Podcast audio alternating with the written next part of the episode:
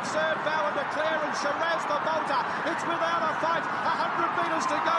Two or three lengths in front. Coming away from Sheraz and also Soulcombe without a fight. Mark Zahra, a Melbourne Cup champion, wins it by two lengths.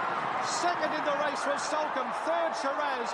You know how much I love the Cups double. I was starting to think it was like 100 goals from a full forward, that we might never see it again. And we saw it yesterday in magnificent style. Sam Freedman is now a Melbourne Cup winning trainer. Sam, congratulations. Welcome back to the show. Morning, Gerard. Yeah, thanks very much. It was um, a terrific day, and I think that's a nice, nice comparison to kicking 100 goals in a, in a season. And he's done something um, very hard to achieve. So credit to the horse, all the staff at home. They've, they've done a bloody good job with him. How is it overwhelming? Is the sensation overwhelming from three o'clock or three fifteen through till now? It is. It's exhausting. Yes. Um, it was a it was a whirlwind sort of four or five hours. We had a couple of runners later in the day as well, um, so it just felt a little bit scrambled and all over the place. Um, thankful I had some I had my partner and some family and friends that were close by, and um, just an amazing, amazing day. I never, you know, would have expected it to have panned out the way it did, but um, something that we're all very proud of. Have you had a moment yet to sort of fully absorb it, to watch it, to marvel at it, or is that just a little down the track still? I think a little down the track still. We've still got a few um, a few formalities to tick off, and um, this afternoon I think we'll make our way maybe to the Orrong Hotel there in Prahran and um, have a couple of quiet pots with the cup. So um, have some some close family and friends that'll pop in there, um, and that will probably be where you know we'll watch a replay and and reflect on what was achieved. But um, you know the staff who have done all, all the work with this horse, they, they were out later than me last night, and they've all turned up first thing this morning. so credit to them, they've done a good job. What, what's the adrenaline rush like when you realise you're going to win a Melbourne Cup? Yeah, it was it was an extraordinary last probably well probably from the 600 you know, probably felt that he was he was travelling like the winner. And you know, I've watched a lot of Melbourne Cups since I was very very young, and you generally that second wave that comes through, they're the ones that that win it, and um, you know they're the ones that are presented on the point of the turn.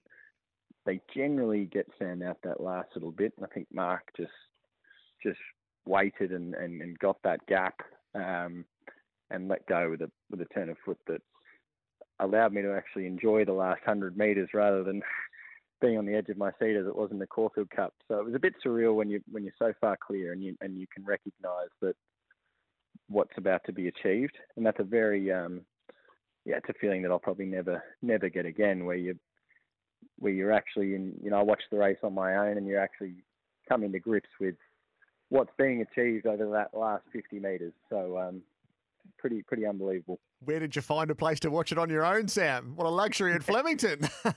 yeah, well, not quite on my own, but I was in the mounting yard. Um, my partner was with me, and I said, I'm just going to duck over here and watch it. And um, the staff all came running over straight after. So didn't quite hit the deck, but I nearly got taken down. So um, it was uh, it was anarchy straight after. Yeah. So I am. Have you seen Dad yet?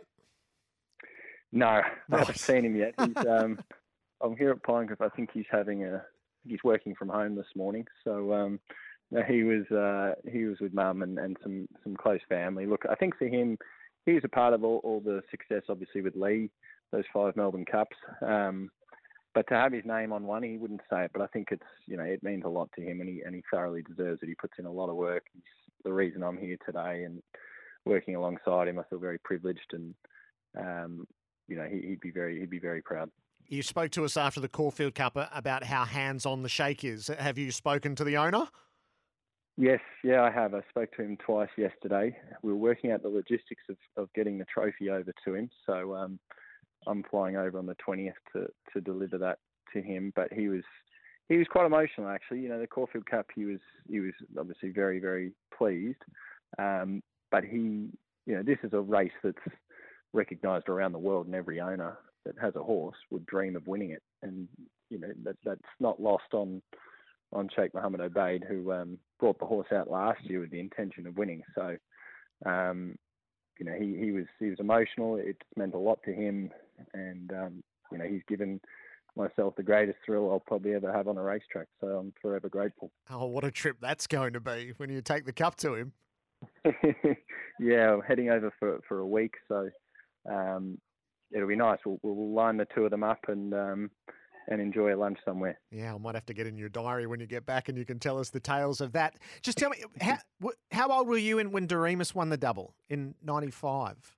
Um, I was still in a womb, I think, in right, '95. Yes, not born yet. Born yeah, but um, yeah, look, my memories of, of the cup are, are really Makybe. You know, her um, her third was the first time Dad Dad was really adamant to to take you know us kids on track and um, my brother and sister and I thrown into a car park while Mum and Dad are up in the committee room. we'll um, you know we were we were there on the fence as they turned for home and that was um yeah you remember those sort of things really vividly. I mean I was very young but it, it does spark something you know and the, the race has an amazing way of doing that. It's you know it's inspired generation after generation of trying to win the race, and it's now got complete global dominance to a large degree. So to to get some spoils yesterday in a race that can feel like it's very hard to have a, a chance. You know, it's changed a lot since then. So um, yeah, very very very thankful. Yeah, do you feel part of history, Sam, this morning? Uh, not yet. Okay. Yeah, not yet. Just just uh, yeah, just trying to settle in and, and, and enjoy the enjoy the celebrations. But um, you know, I spoke to Mark Darrow, sort of said last year. He said it takes you it takes you a couple of weeks before you you reflect on it and recognise what, what what's been achieved. Uh, it's exceptional. Uh, I loved every aspect of it. Well done, Sam. Congratulations, uh, and enjoy the enjoy the glow that goes with it. No, thanks, Joe. Appreciate it. Good on you, Sam Freedman. There, trainer of Without a Fight, who did the Cups double yesterday.